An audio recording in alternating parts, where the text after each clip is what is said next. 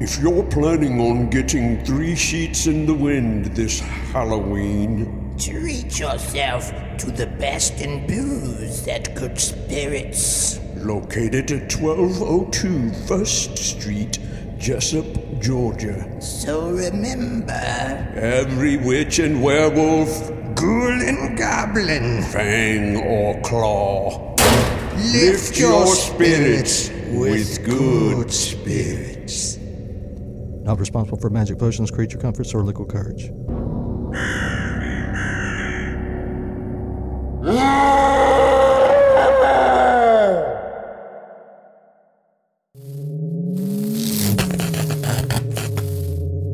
A winter time. But that, that's the grand opening of Crosstown Music. Yeah, that looks like the gravy days right there. Mm-hmm.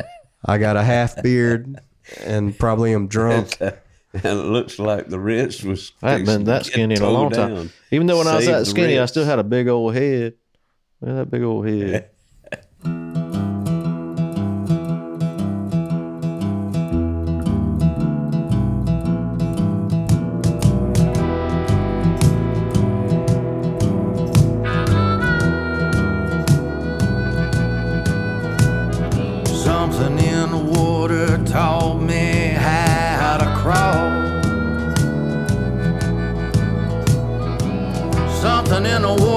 taught me how to fall. Hey, folks, welcome to another Something in the Water podcast. I'm your co host, Uncle Dave Griffin, along with Sean Clark. and our good buddy Justin Mercer over there on the uh, behind the scenes, making everything right. And uh, this time, our guest is none other than my nephew, Graham Griffin. Hey guys, thank good you. to have you. Good to be here. All right, so tell them what your your whole name is. Uh, David Graham Griffin, after named after you and uh, GP. There you go, folks. Now, now you know that I'm not been lying to you.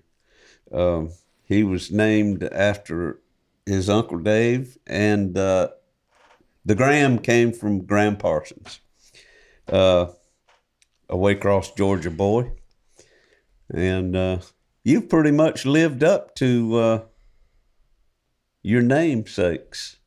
I don't know about that. Yeah, but you have because uh, uh, both Gram Parsons and myself, we both like to write a song every now and then. Well, that that is something I continue to do. I mean, nobody hears most of them, but uh, yeah, that that is something I continue to do and, and love. So Yeah. So, uh, um, where did you get the inspiration to start writing songs?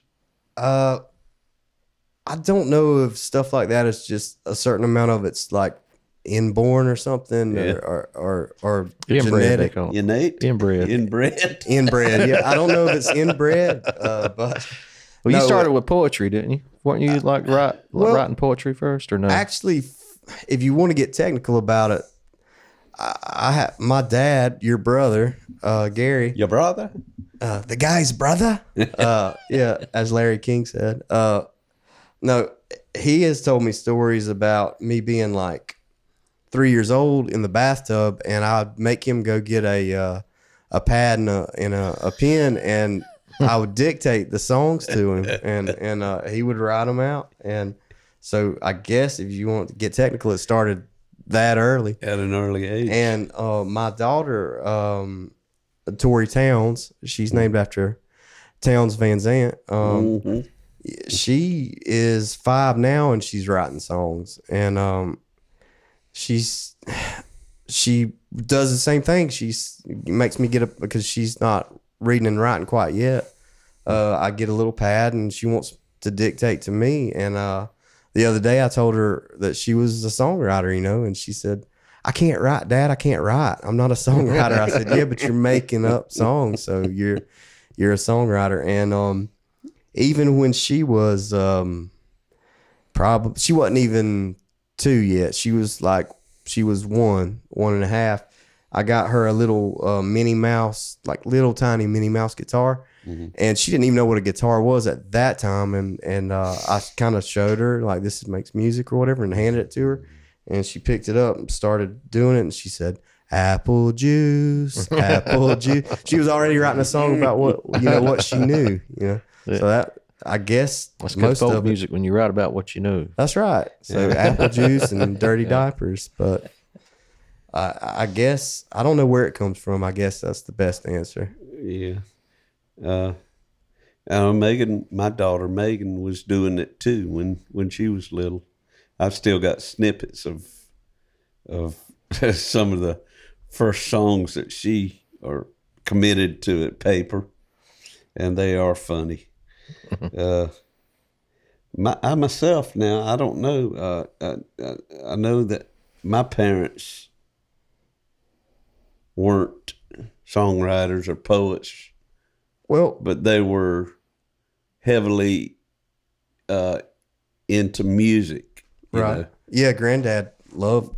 Daddy, my daddy, your granddaddy, uh, had a, a monster of a record collection. And he liked all the good stuff too. He did. He he, he had that. It was my intro to Hank Williams Sr. and Johnny Cash and all those wonderful 45s. And he had albums too. He had albums and 45s.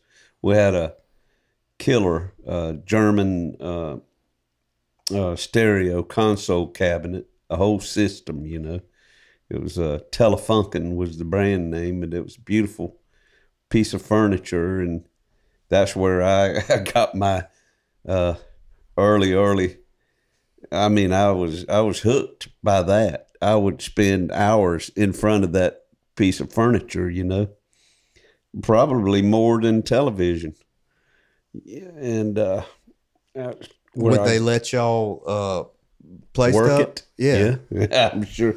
Uh, we were probably chastised and told not to, but I think we couldn't keep our hands off of it. You know, it's like as a child, you know, you you figure things out, and uh, it don't it don't matter that uh, it's just like nowadays, little two and three year olds with cell phones. Oh yes, They'll be going like this. You know, it's wild. They can already do. They, they as soon as they're born, you know, they're like surrounded by it. It's So- what you know. Yeah. It's it's what your environment. is- you know. which is a good and bad thing probably Mm-hmm. but but you know grandma was going to say uh your mother uh Mm-hmm.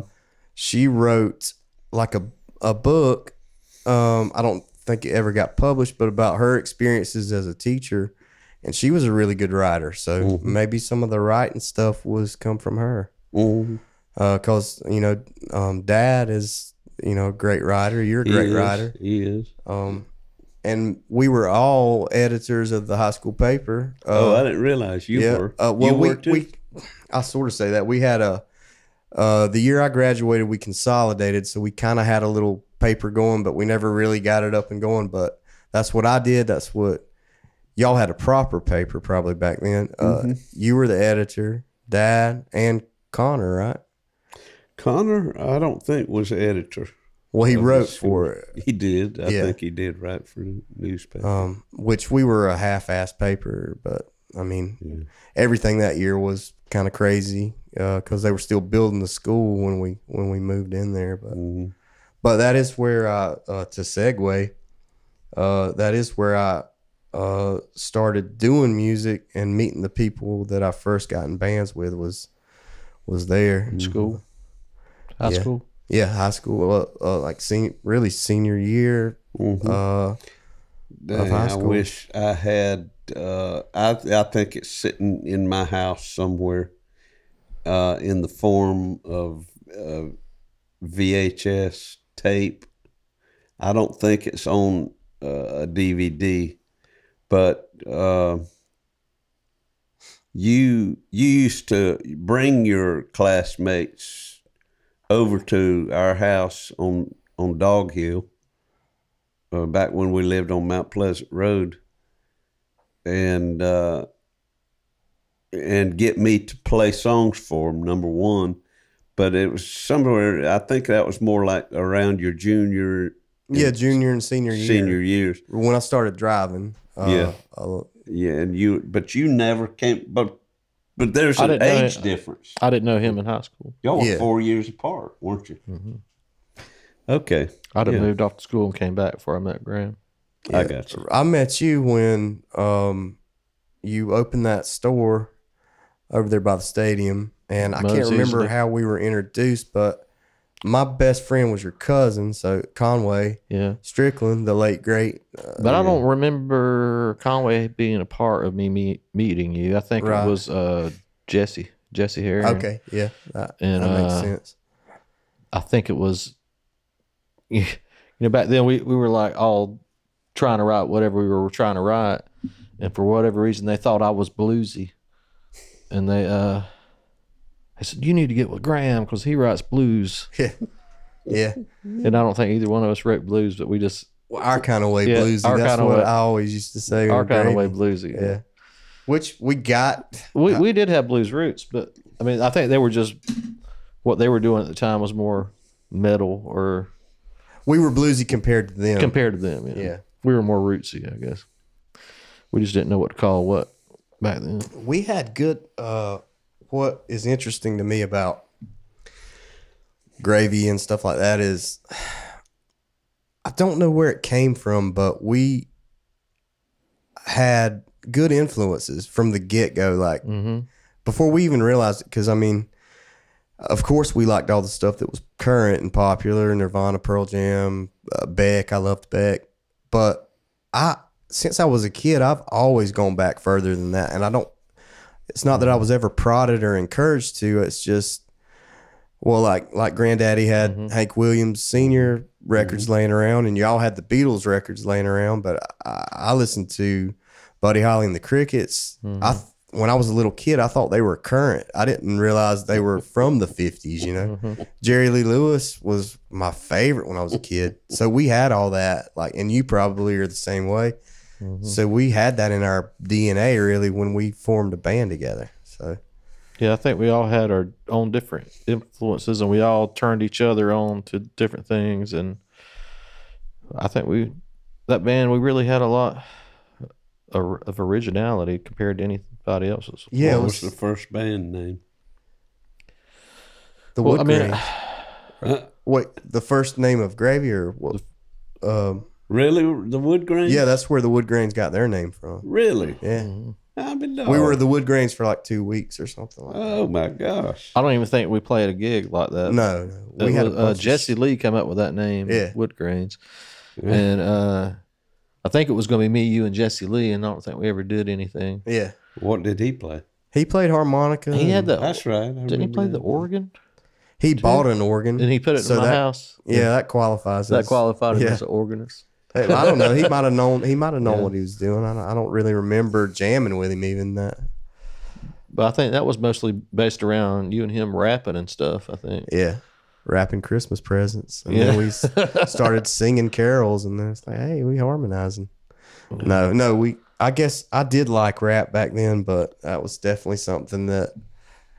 I mean, I still like hip hop a little bit, like the old stuff, but that was something that was an element, but it wasn't a big element. I don't think in in our music. But uh, pre gravy, before Will came into the picture, Will Thrift, it was me, you, and Jesse, and Jody Parrott, and maybe Zach Cardwell. Yeah, Zach Cardwell too. Yeah, yeah, he was uh, there for for a minute. And I think we played a few shows like that, and we bounced around names from the Severalist. Terrible. Har- we had some bad. Severalist. I think that was Jody's. Yeah, that was And uh, uh, Plastic Man. I remember that was your idea for the. Plastic Man. Yeah, I yeah, think let- we did. We're Plastic Man. yeah, we had a lot of. Uh, well, when you're smoking that much Yeah. pot, No, did you know that there was a comic book called Plastic well, yeah, that's Man? probably where Yeah, it came where from. it the came old from. cartoon. and I think I bought the uh, one of the first copies in 1965 in a little uh, convenience store in Lutz, Florida. It was relevant to me. It was a Oh, it was yeah. a comic book. It was called Plastic Man. Yeah, I remember the guy had the '70s sunglasses. It was He had the sunglasses, Elvis glasses. yeah, that was actually a good one. But uh, Well, the first band I was ever in uh, before Gravy was, uh, if you want to talk about crazy names, uh, in high school, uh, Job Driggers, Patrick Benfield, Jamie Bruner, and me uh, were at John Holmes in the Footlongs. And I would guess I was John Holmes because I was the lead singer, but talk about false advertising in that name. But, but uh, we used to play house parties and, and stuff, and it was a really good like learning uh, uh, phase, I guess. Like, cause we didn't ever really even play in clubs or bars, but we played house parties to a lot of people, and they dug it and stuff, and we we got into the habit of what being a band is practicing and getting trying to get tighter we wrote original songs and uh they were probably derivative original songs like of uh oasis and pearl jam and whatever was out but we you know we were trying there and and people dug us and it was cool. So and the first i know the first time i met you was or one of the first times i met you was was with job driggers because he was coming back from college or something like that uh, from Athens, and I remember he would want to jam with me because when he mm-hmm. come back, because we were not really a band anymore, but we were still trying to hang on to it or whatever.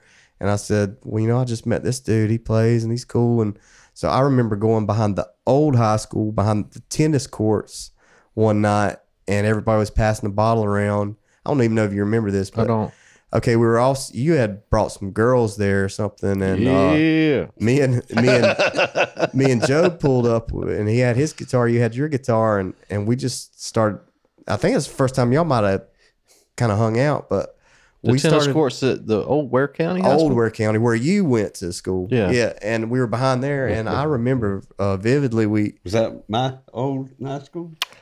Uh, Where went? Was, your, was yours, yours was the, the where the junior high yours was. was the junior high. That That, was the original. that was junior Yeah. high when I went. so yours high school was Cherokee. Yeah. Okay. yeah, we we um, but so that anyway, was the tennis courts you're talking about. yeah, on behind Cherokee. the tennis courts there, and we jammed all night and hung out and passed the bottle. I, I remember that, and I know that was like the second time I ever hung out with you. I know. I know one of the first times I hung out with you was at uh, the golf course out there. Yeah, And uh, I think we rode around and you were singing me a song, whiskey bottle lyrics. right. Well, you didn't never have any guitar to it, and you're singing it to me. And I think we Yeah, I- later on figured it out. yeah, that was like technically probably the first real song I ever wrote, and I wrote it with one. you Yeah. Because I have to collaborate. I'm not really a guitar player or or, or anything. You pretty much had that whole song laid out, though. I just had to figure out what chords you were Right, right. But but I mean, I didn't if, feel like I really wrote anything about it. Well, I mean, just it's like- was figuring out what you'd already had. You'd already had the melody and everything. Well, yeah, I mean, it, it's it's definitely a co-write in everything I do though because it takes.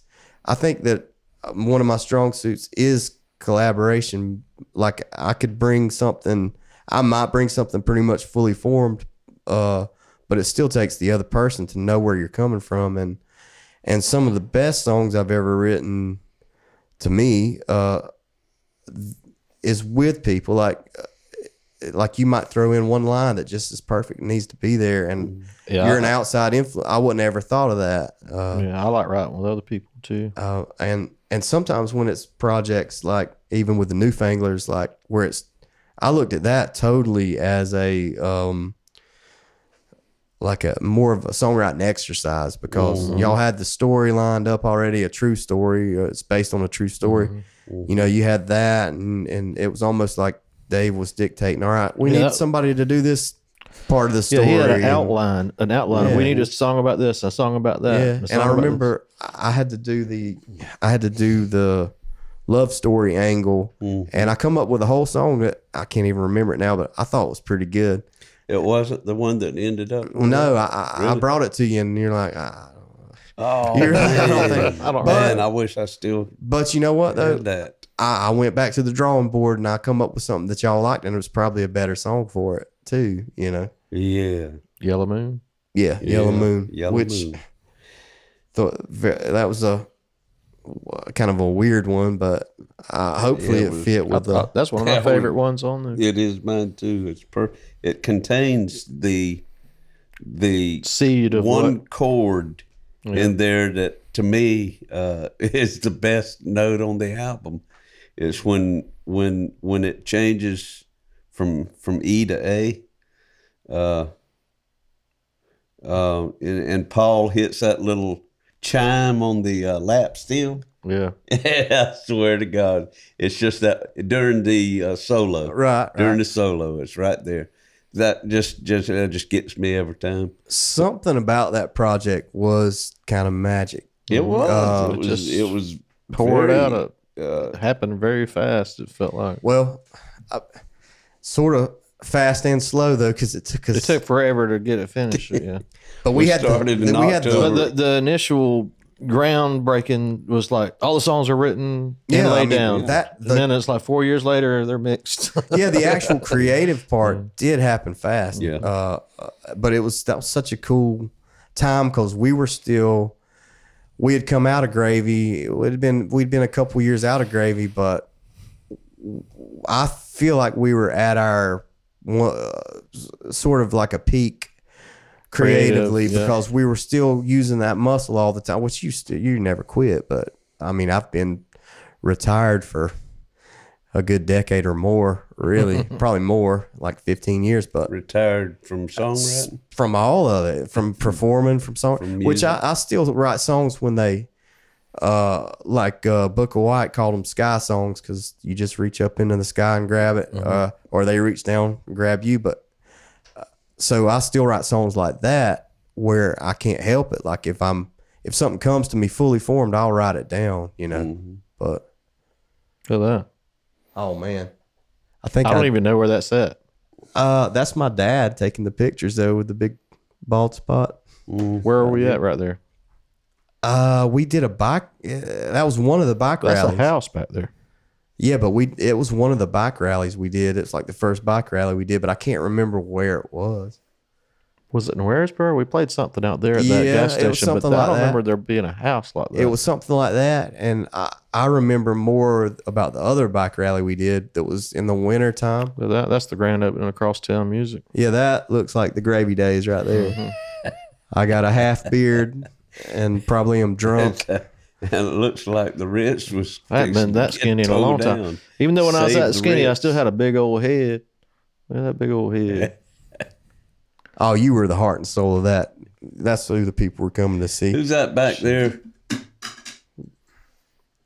Uh, Can you tell? It got ain't- to it's got to be Will Thrift on the drums, but I don't know who's standing back there. I can't see somebody that far. back there. It's- Probably Charlie Chastain.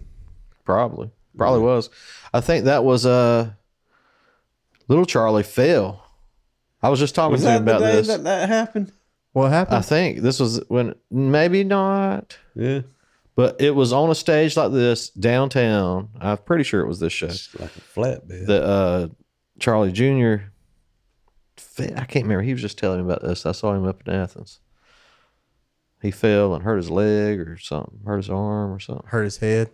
Yeah, that was in What my a old house. There.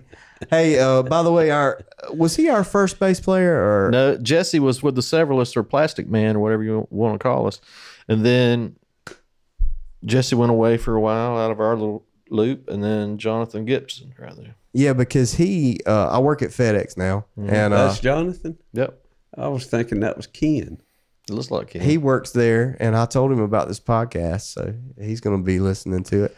I but, run uh, him all the time, like here and there. what's weird about that what's weird about him which i know we're jumping all around or whatever Mm-hmm. but um he was our bass player for whatever uh for a while For and I- gravy.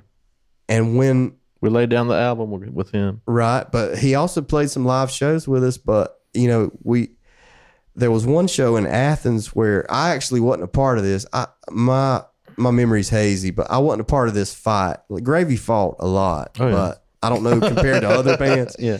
But we fought a lot. We butted heads and actually fought. But Yeah. uh, okay, we were in Athens at a play a club, and I was I vividly remember. Tasty World was the only time we played in Athens. But we played it a few times. Uh, Did? Tasty World, and there, no, and there was another club in Athens we played where they would give young bands a, a chance. I can't, I can't remember the name of the place, but man, we we we played two places up there.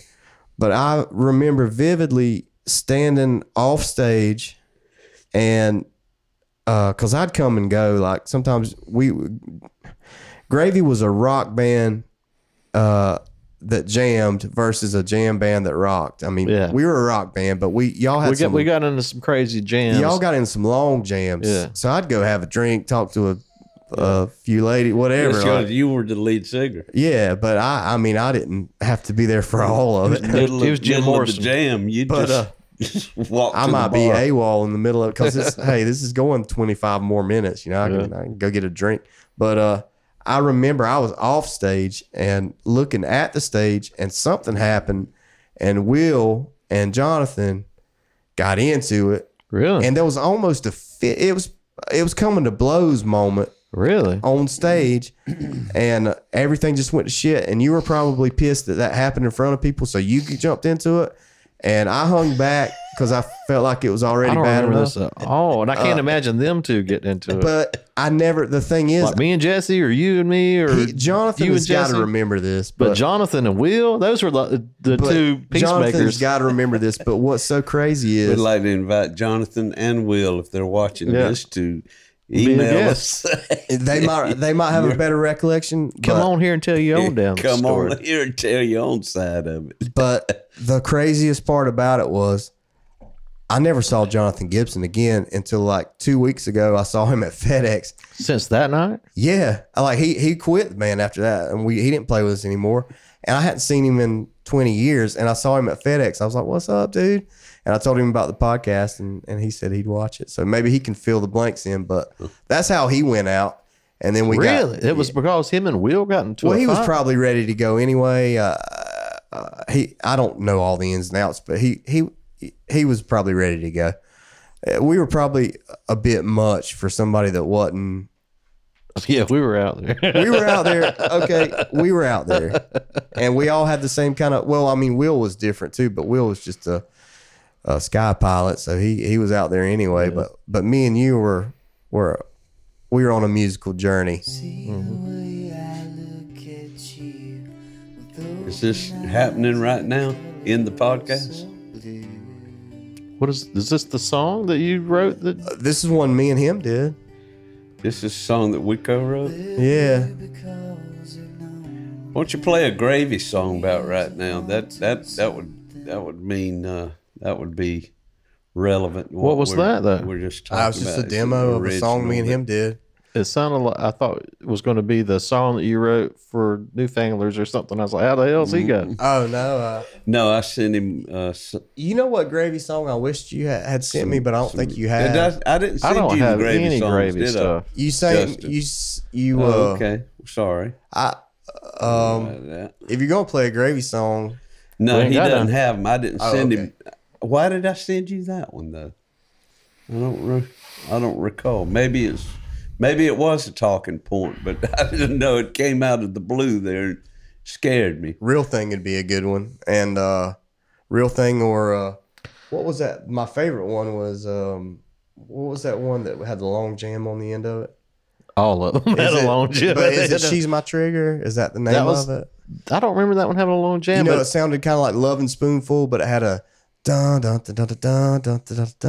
Oh, you're talking about that. Uh, She's My Trigger is a different song. You're talking about uh, Transcendental Continental. Yeah, yeah, yeah, that one. But it had Ooh. She's My Trigger in the lyrics. I think I okay. I called back the other song. That? Yeah. What year did y'all come out with that? It was right towards the end. I was like,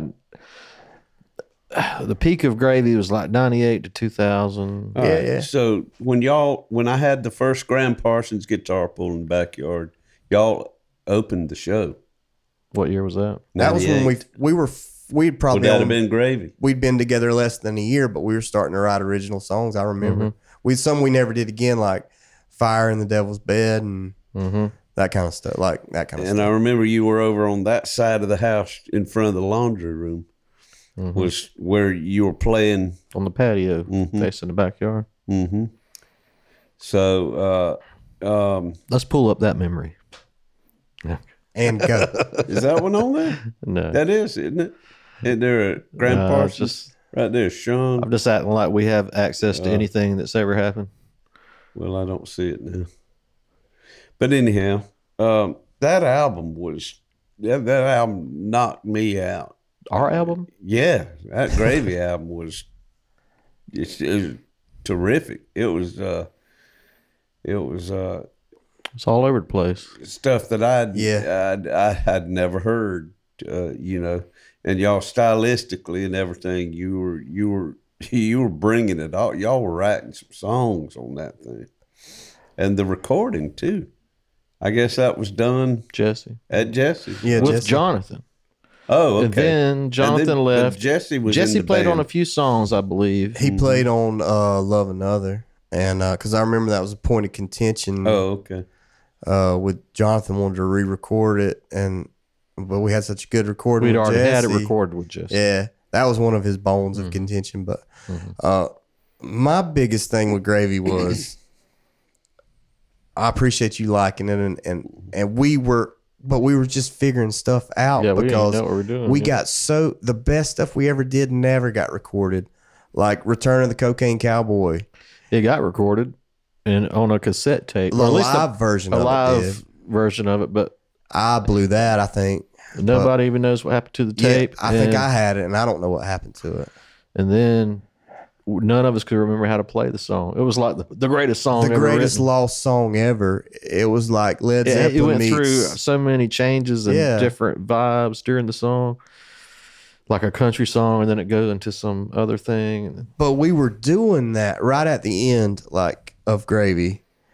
Right before we ended, we had Jamie Moore with us, and Mm-hmm. you and Jamie Moore are like uh, adding just so much layers to stuff, adding him because he's a great guitar player too. Oh, yeah. uh, we was just we were just really coming into our own. Like I was, because a lot of the stuff I cringe at my part of in Gravy, like y'all too. had some great, you like y'all laid down some great stuff, and then I had stuff, some yeah. cheesy.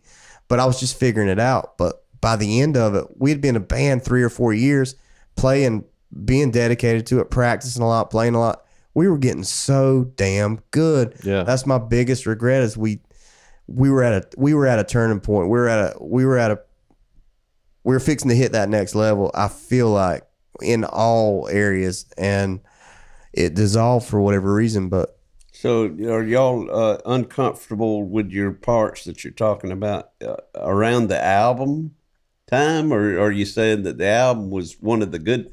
no, I'm saying the times. no, the album was a us uh, still in the process of learning how to be a band. so good though. I swear to God, I the stuff we did- look, the look stuff we did- that. The stuff we did after that, that Yeah. was just like a stepping stone. We stone. recorded some songs after that album. yeah, we we had some Um, demos that a that were really five good. song demo or something. Like the Transcendental Continental, that wasn't on the album. Transcendental that was good. Continental, Rock and Roll 101. Transcendental Continental wasn't on the album. No, that was when we were, but we were getting to another level. You there. might have heard some others, the other stuff. We had a, it had a, uh, it was a white CD. We made them all ourselves, but Mm-hmm. A white uh, album background, and then a pinup girl on a rocket, and it said "Gravy" on the rocket or something. And we had like five or so songs that were newer on that. Well, I, I've got. It, I don't have home, any I've of that got like stuff. I would- about do you I don't still have any have of it. 12 or 13 gravy songs.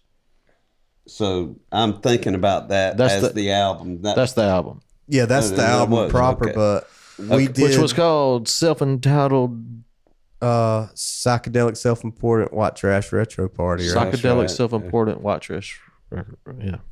But we I don't know, we just went beyond that pretty quickly, but we don't have anything the regretfully we don't have a lot of that to show for it. It's- and and also another element to gravy that you couldn't really capture at that time was the live Yeah, we were a well- live band. We were a I feel like we were a pretty good live band. Yeah, we, we played down at Whitfield's during Christmas, like the biggest. Yeah, we had day, some packed out you know, places and New Year's Eve and stuff. yeah, wall to wall people. We played in the gazebo one time. Yeah, I remember.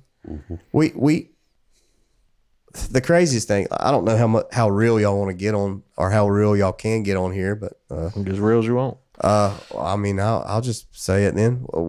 The crazy thing was, uh, um, Mickey's bar, uh, Little Knots. We played there every Thursday for We one played summer. Yeah, okay. He had a whole harebrained. Yeah. Yeah, he had a Every harebrained idea where Or he was going to do. It was a hardcore country bar at the time, like hardcore. yeah. but everybody went there, and the craziest thing there'd be the country band playing all night, nobody danced, and then as soon as they took a break, they'd start playing some shitty hip hop, and everybody'd get out there and dance then. But but so he decided he liked us. So he decided well, we're going to have Thursday nights is going to be our rock night, our psychedelic rock. I had the uh, what I remember about that is I had the toy laser gun that I would stick to the guitar pickups and it would come through my amp. Choo, choo, choo, wow, wow, wow, wee, wee, Yeah, we went out there, dude. Uh, and I, like I was doing all that and then took a break and they didn't know I was standing there, but I was at the upstairs bar. They didn't know I was up there, and uh, the bartender was like, "If he puts that damn gun, if he puts that damn gun to that guitar one more damn time, Oh, the bartenders, the Yeah. old hard. I'm gonna go down there They and cut it." hated us. They They hated us. hated what the hell we were doing. Yeah, which screw them. I Yeah, mean, whatever. all they got to do is serve the drink.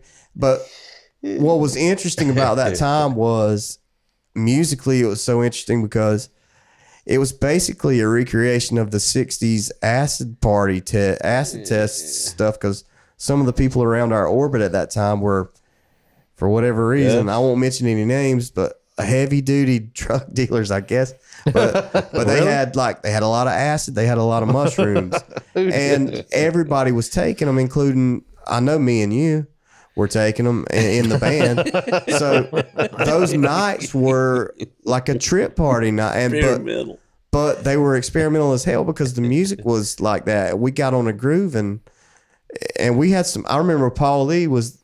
I never knew if he liked us or not, but he was there one night, and he he said like he said that's some of the greatest mu- live music I've ever heard. He said that, and you know that dude sings some good live music. I mean, mm-hmm. even at that time, he was like, "This is other level stuff." I was like, "Yeah, it is."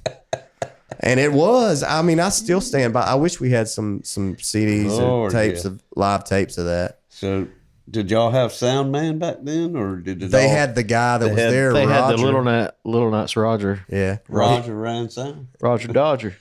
yeah. He would say, "Everybody, put your psychedelic headbands on for gravy."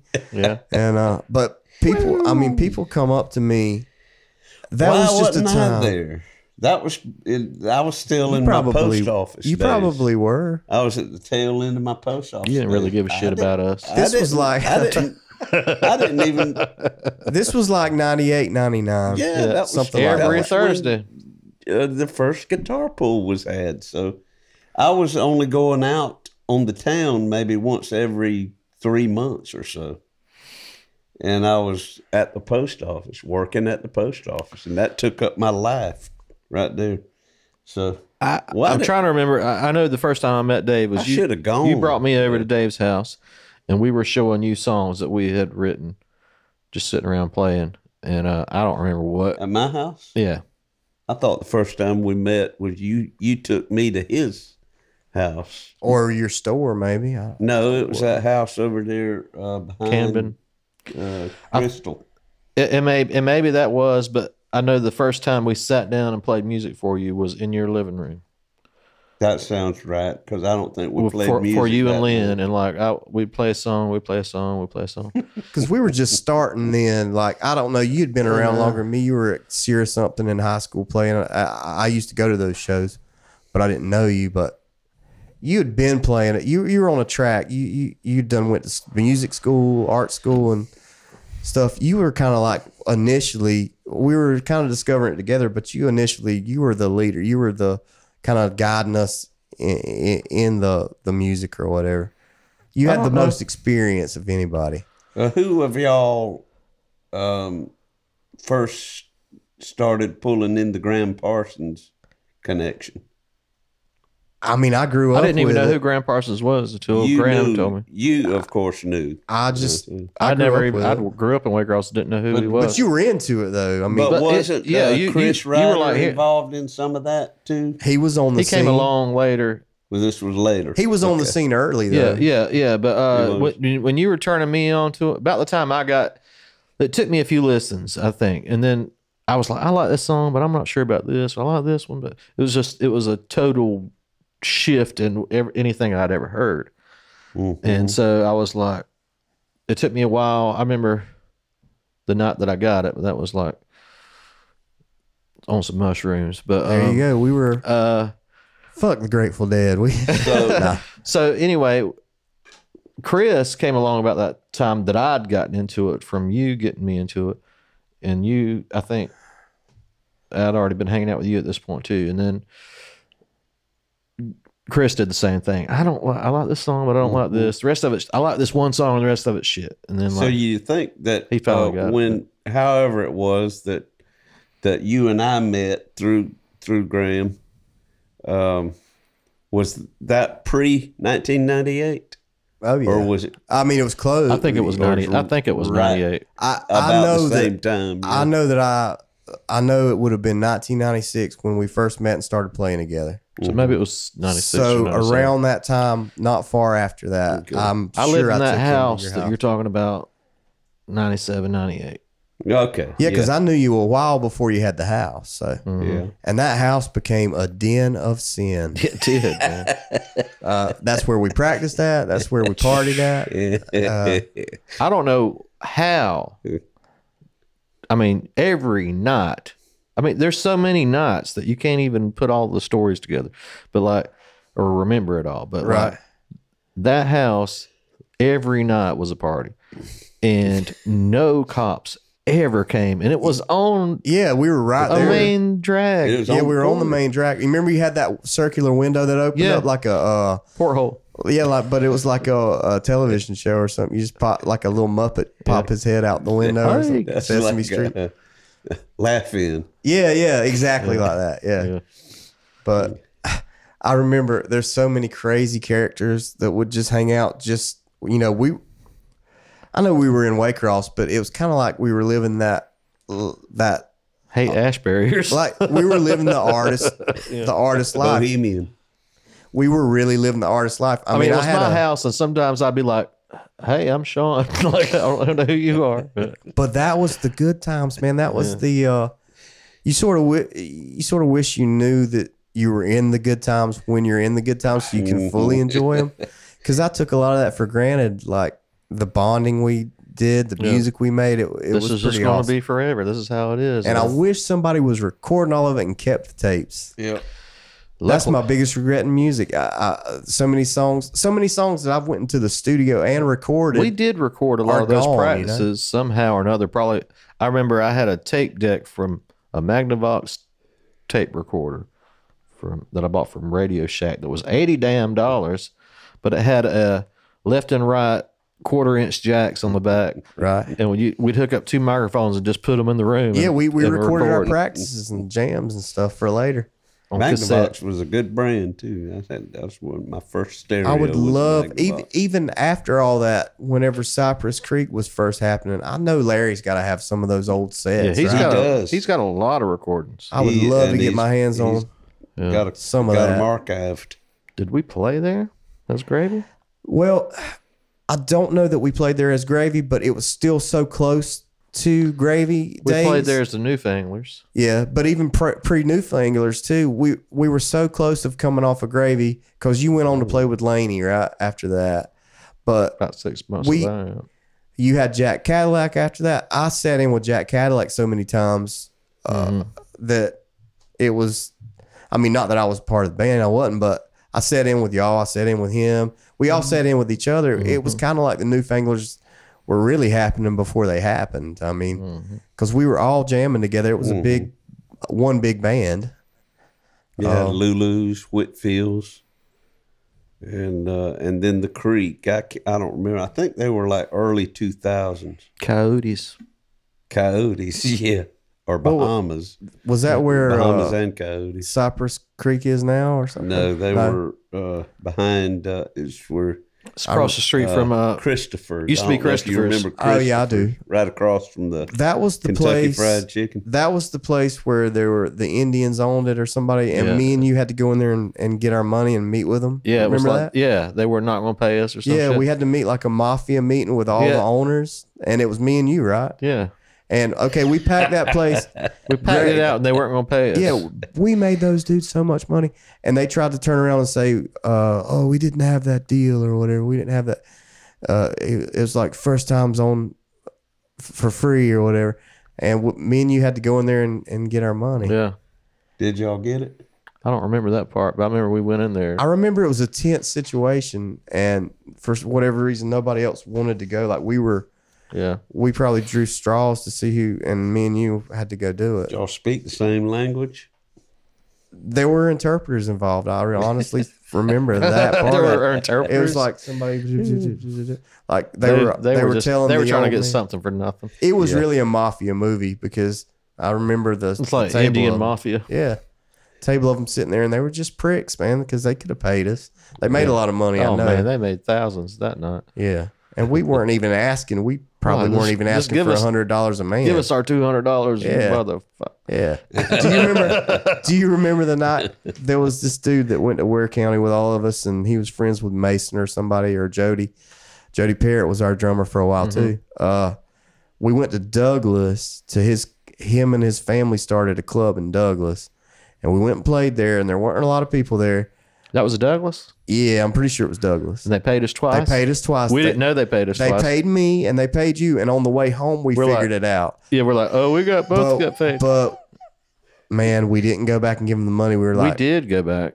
no, he come to he come to your house that night, and he was all embarrassed, and we were embarrassed, and we had to give him part of the money He came back. to my house. yeah, to I get thought it. that halfway back they called us and we turned around and went. and no, I remember we went home. We were like, what should we do? And we were like. Screw it, let's keep the money. and they uh, they had been so nice to us too. So needless to say, we never played there again. But but we, we tried had to, we tried to rook them. I he guess. had to It come almost get the it almost evened out, and y'all wouldn't have had to get the money from the Pakistans. yeah, we got you'd- paid if double you'd at the got other paid gig. Double at the there other was gig. nobody at that gig though. I remember yeah, I that. felt real bad It about was that like- because they did not make money that night. But uh, you know, we we were ahead of our time. I feel like we we didn't know what we were doing. we were figuring it out, and I don't think people even. I mean, people appreciated it, but I don't think any of us fully any of- appreciated how good it was at the time. I think we appreciated how good it was at the time. But I don't think any because we were listening to stuff that other people hadn't even caught on to yet. Right. And like the Afghan Whigs. a lot of Afghan Whigs and just odd bands, and we were that was creeping its way into our writing, Yeah. and nobody, everybody was like, "What the hell is this?" You I know? remember I was uh, hanging out with some chick and I was listening to a live Afghan Whigs uh, CD or whatever that you'd probably give me, and uh, she was like, "Oh, when did y'all record this?" And I was like, "Yeah." I was like, "No, it ain't us, honey. It ain't us." But it could have been like we were so heavily influenced by that band. I mean, and nobody knew that band, so Yeah. it was kind of like we not stole their thunder or anything, but we sounded wholly original to everybody because they were so underground. You all know? of yeah, all of our um, influences were so, So we were of that taking we were really original. we Because I were taking a piece of of this and a piece of that. I like- had never, I wouldn't listen to Afghan Whigs and stuff like that. So, but that's maybe that's why uh, my, uh, my opinion of that album is so raven. I'm just, I'm just, uh, I was just blown away by y'all's uh, album. Well, we were listening to came a lot out. of old stuff too. And uh, the Red Hot Chili Peppers. Oh, they y'all were turned me on to huge. them. I, th- I think it was Huge influence, uh, too. Chili Y'all Peppers, really turned me on to John them Spencer a. Blues Explosion, oh yeah, uh, Afghan Whigs, R.L. Burnside, R.L. man. Burnside. Uh, who else? Beck. Beck was Beck- huge. Beck was- for me. Beck's always been a huge influence for me. But he was the guy that bridged the gap between okay, he's got some crazy retro psychedelic rock, but and some some funk and stuff, but he's also throwing in old blues and country. Mm-hmm. He wrote a song that Johnny Cash covered back then, uh, the, like Rowboat. Yeah. Like he had some crazy country, and that to me in my mind, I was like, oh hey, this is kind of like Gram Parsons. And I didn't even know that all these. I didn't know how huge Gram Parsons was. I, I just grew up with him because he's from Waycross. Like I appreciated him because he was from here. But I was like, hey, this is kind of like that. well, Beck was on the tribute to Gram. Right. But Mm-hmm. like Wilco, all the bands we love, we found out later, hey, We're they like- love We're like we're into these all these bands that were influenced by Yeah. the guy from our town. you know what? It, it's it's almost too like, uh, it's almost like we were influenced by the same bands that great bands were influenced. Like we we skipped a step. Like if that makes any sense. Like we weren't just listening to what was on the radio. We were listening to stuff, old old stuff, and being influenced by that. So maybe that was part of what what made our sound like it was too.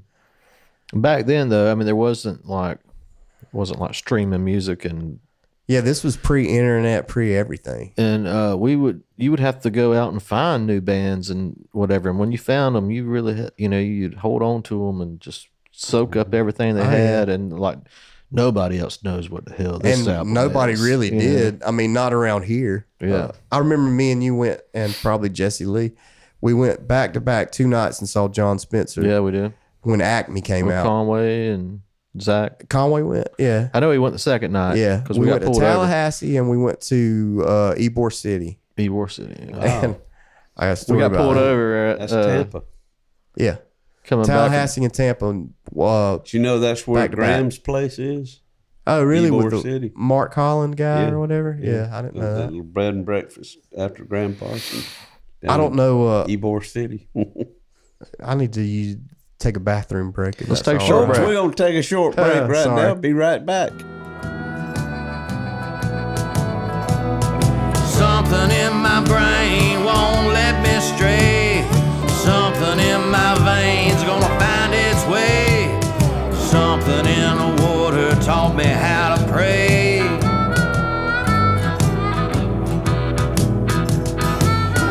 When that cold black water finds its way into your veins.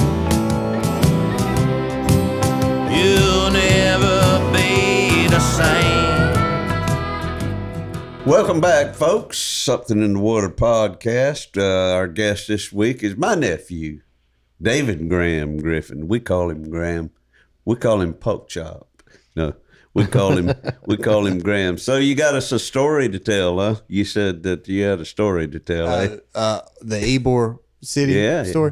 or Hazlehurst. You said Well, you it had was both, a story. Ybor. both, Ybor, both of yeah, those, yeah. but uh, we were thinking about ending on the Ybor City, but I was ruminating about that and Yeah. uh, whittling. When I ruminate, I whittle. But uh, I was thinking maybe that should be a deep end uh, story if we're going to do the deep end. I heard about this deep end y'all had. I wanted to check it out. okay. Uh, so it's one of them stories. Okay. yeah. All right, folks. So, in other words, uh, we do have a, a Patreon account known as the Deep End, and it's for Something Water podcasts that go off the deep end. And uh, they are rather risque and, uh, can carry certain sentences uh, with them. sentences and words. And yeah, as in as in lawsuits, prison terms.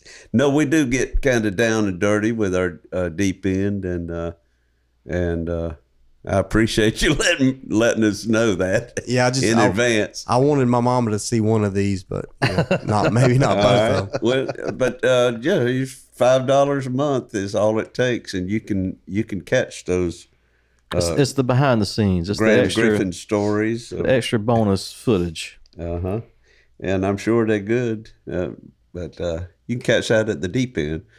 So uh, right now we're going to uh, do some of your original songs. Oh yeah, I thought I'd do one that me and you wrote together. Uh, Louise. And uh, by the way, I didn't write any of these words. I, you just said this is how I want it to go, and uh, we did. Well, a, we collaborated on it. Ber- Bernie Taupin and Elton John moment.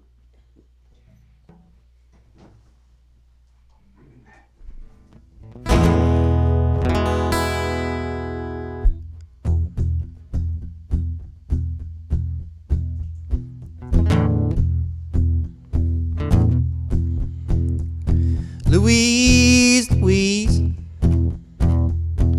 Well, you ain't no aristocrat. And I ain't no tightrope walker. How come you treat me like an acrobat? It's a shame the way you make me walk the line.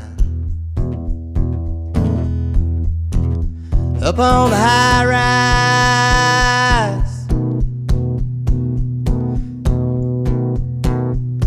Stone cold frozen blind.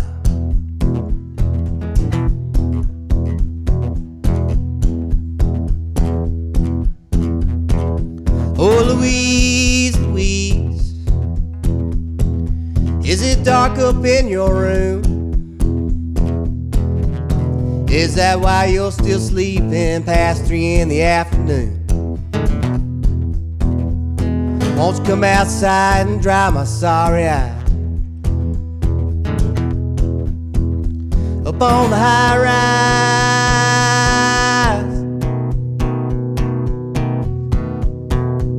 stone cold frozen blind.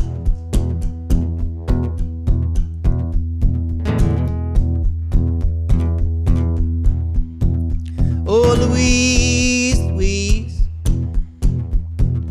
I am weeping like a willow. Your poetry's good company, but it don't make a very good pillow.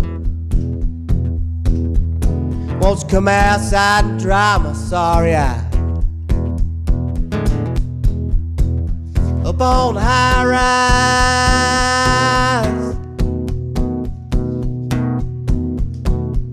stone cold frozen blind.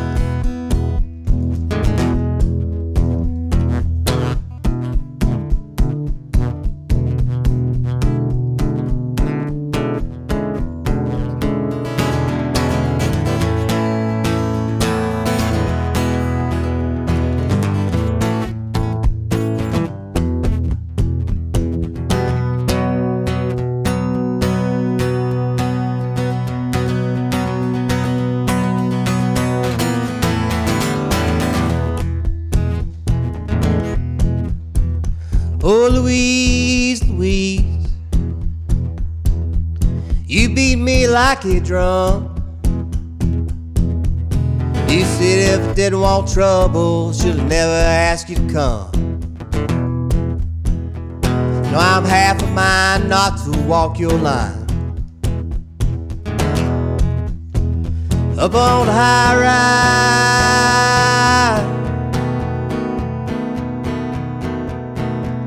stone cold frozen blind.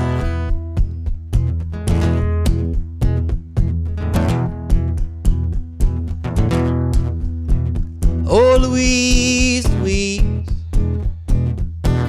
oh, do anything you will.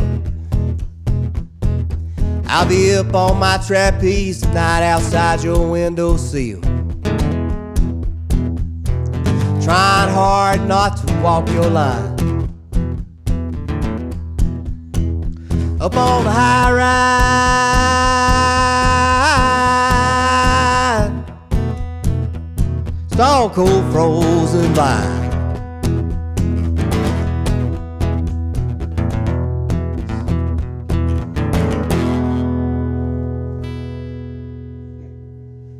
Yes, sir.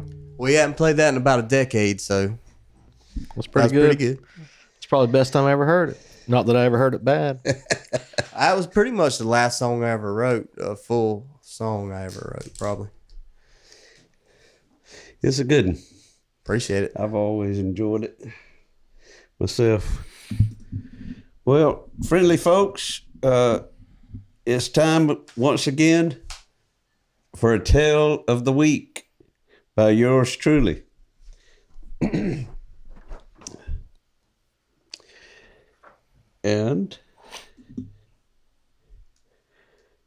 it says the reason I'm called Uncle Dave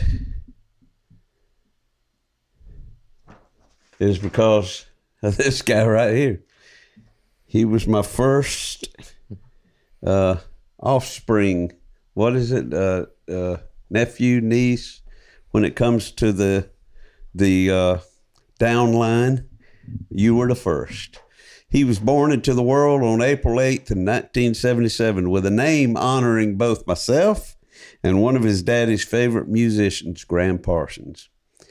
David Graham Griffin, my first and only nephew, was an exciting addition into the Griffin upline, and through the years has inspired me to be as good a songwriter as I can be.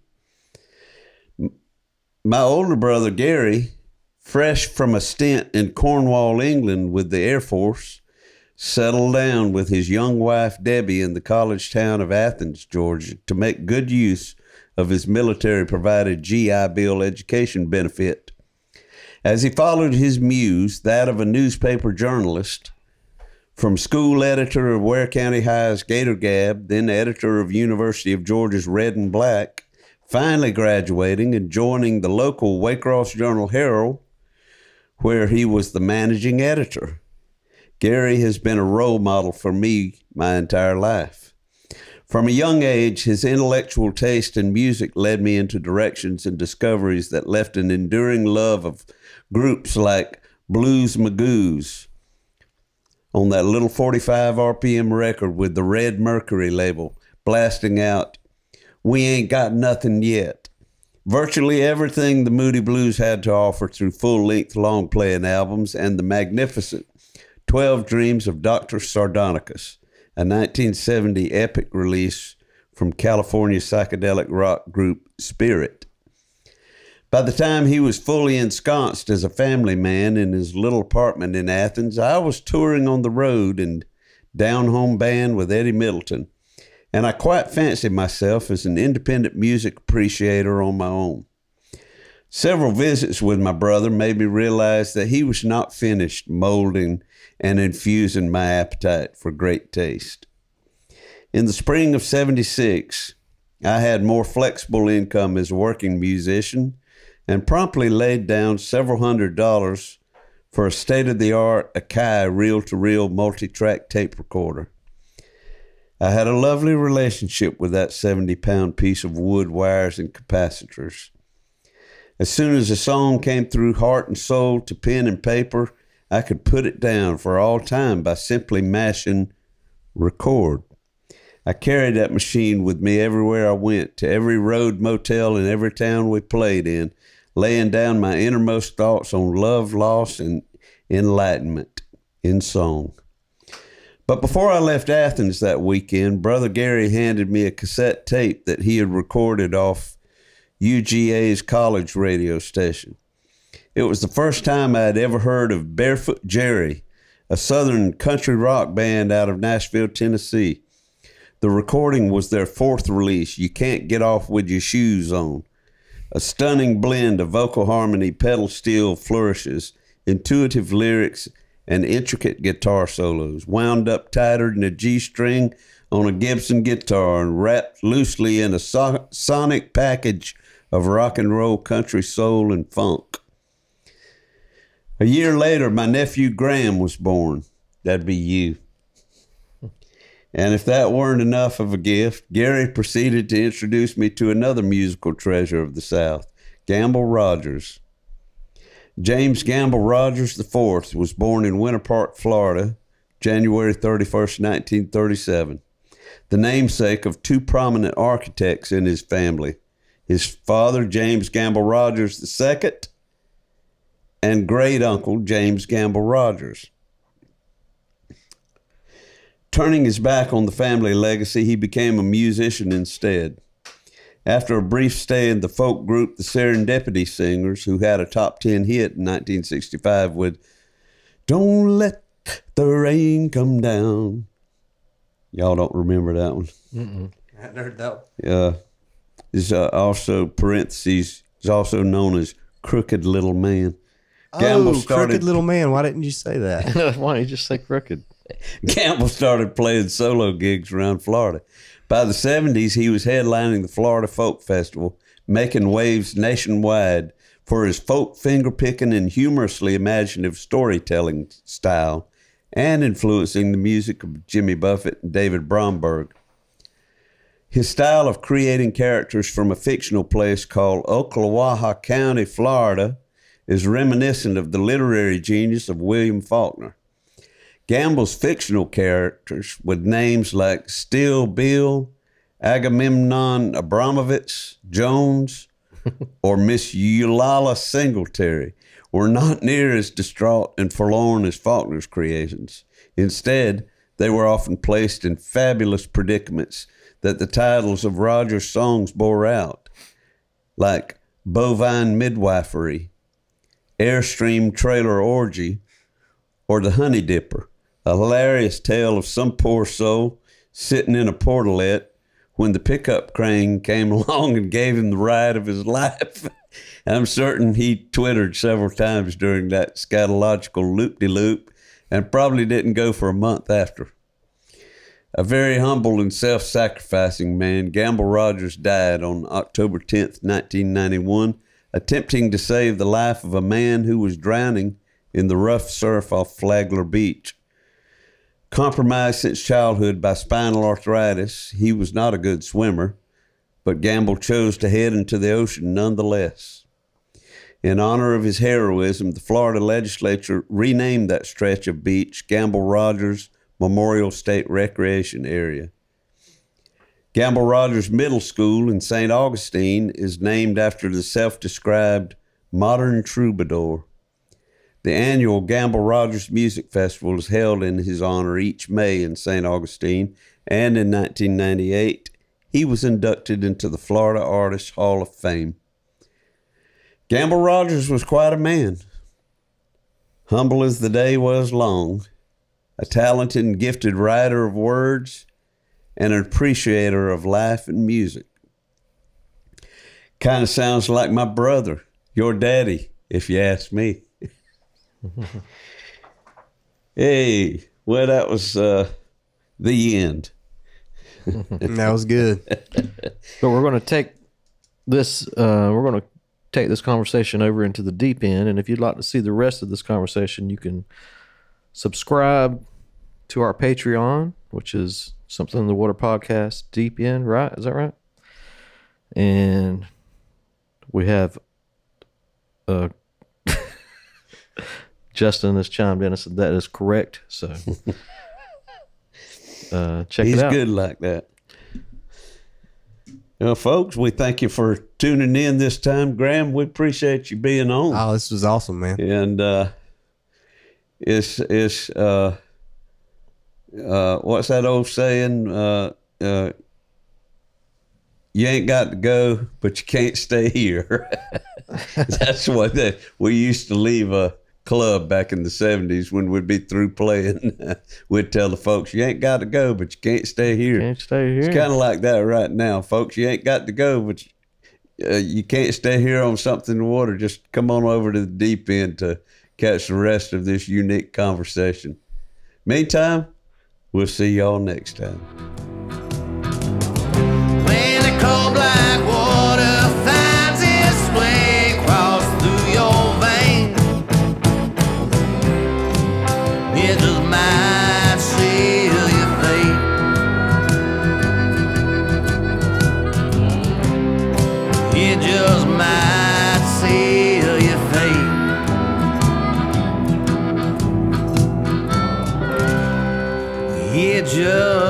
Just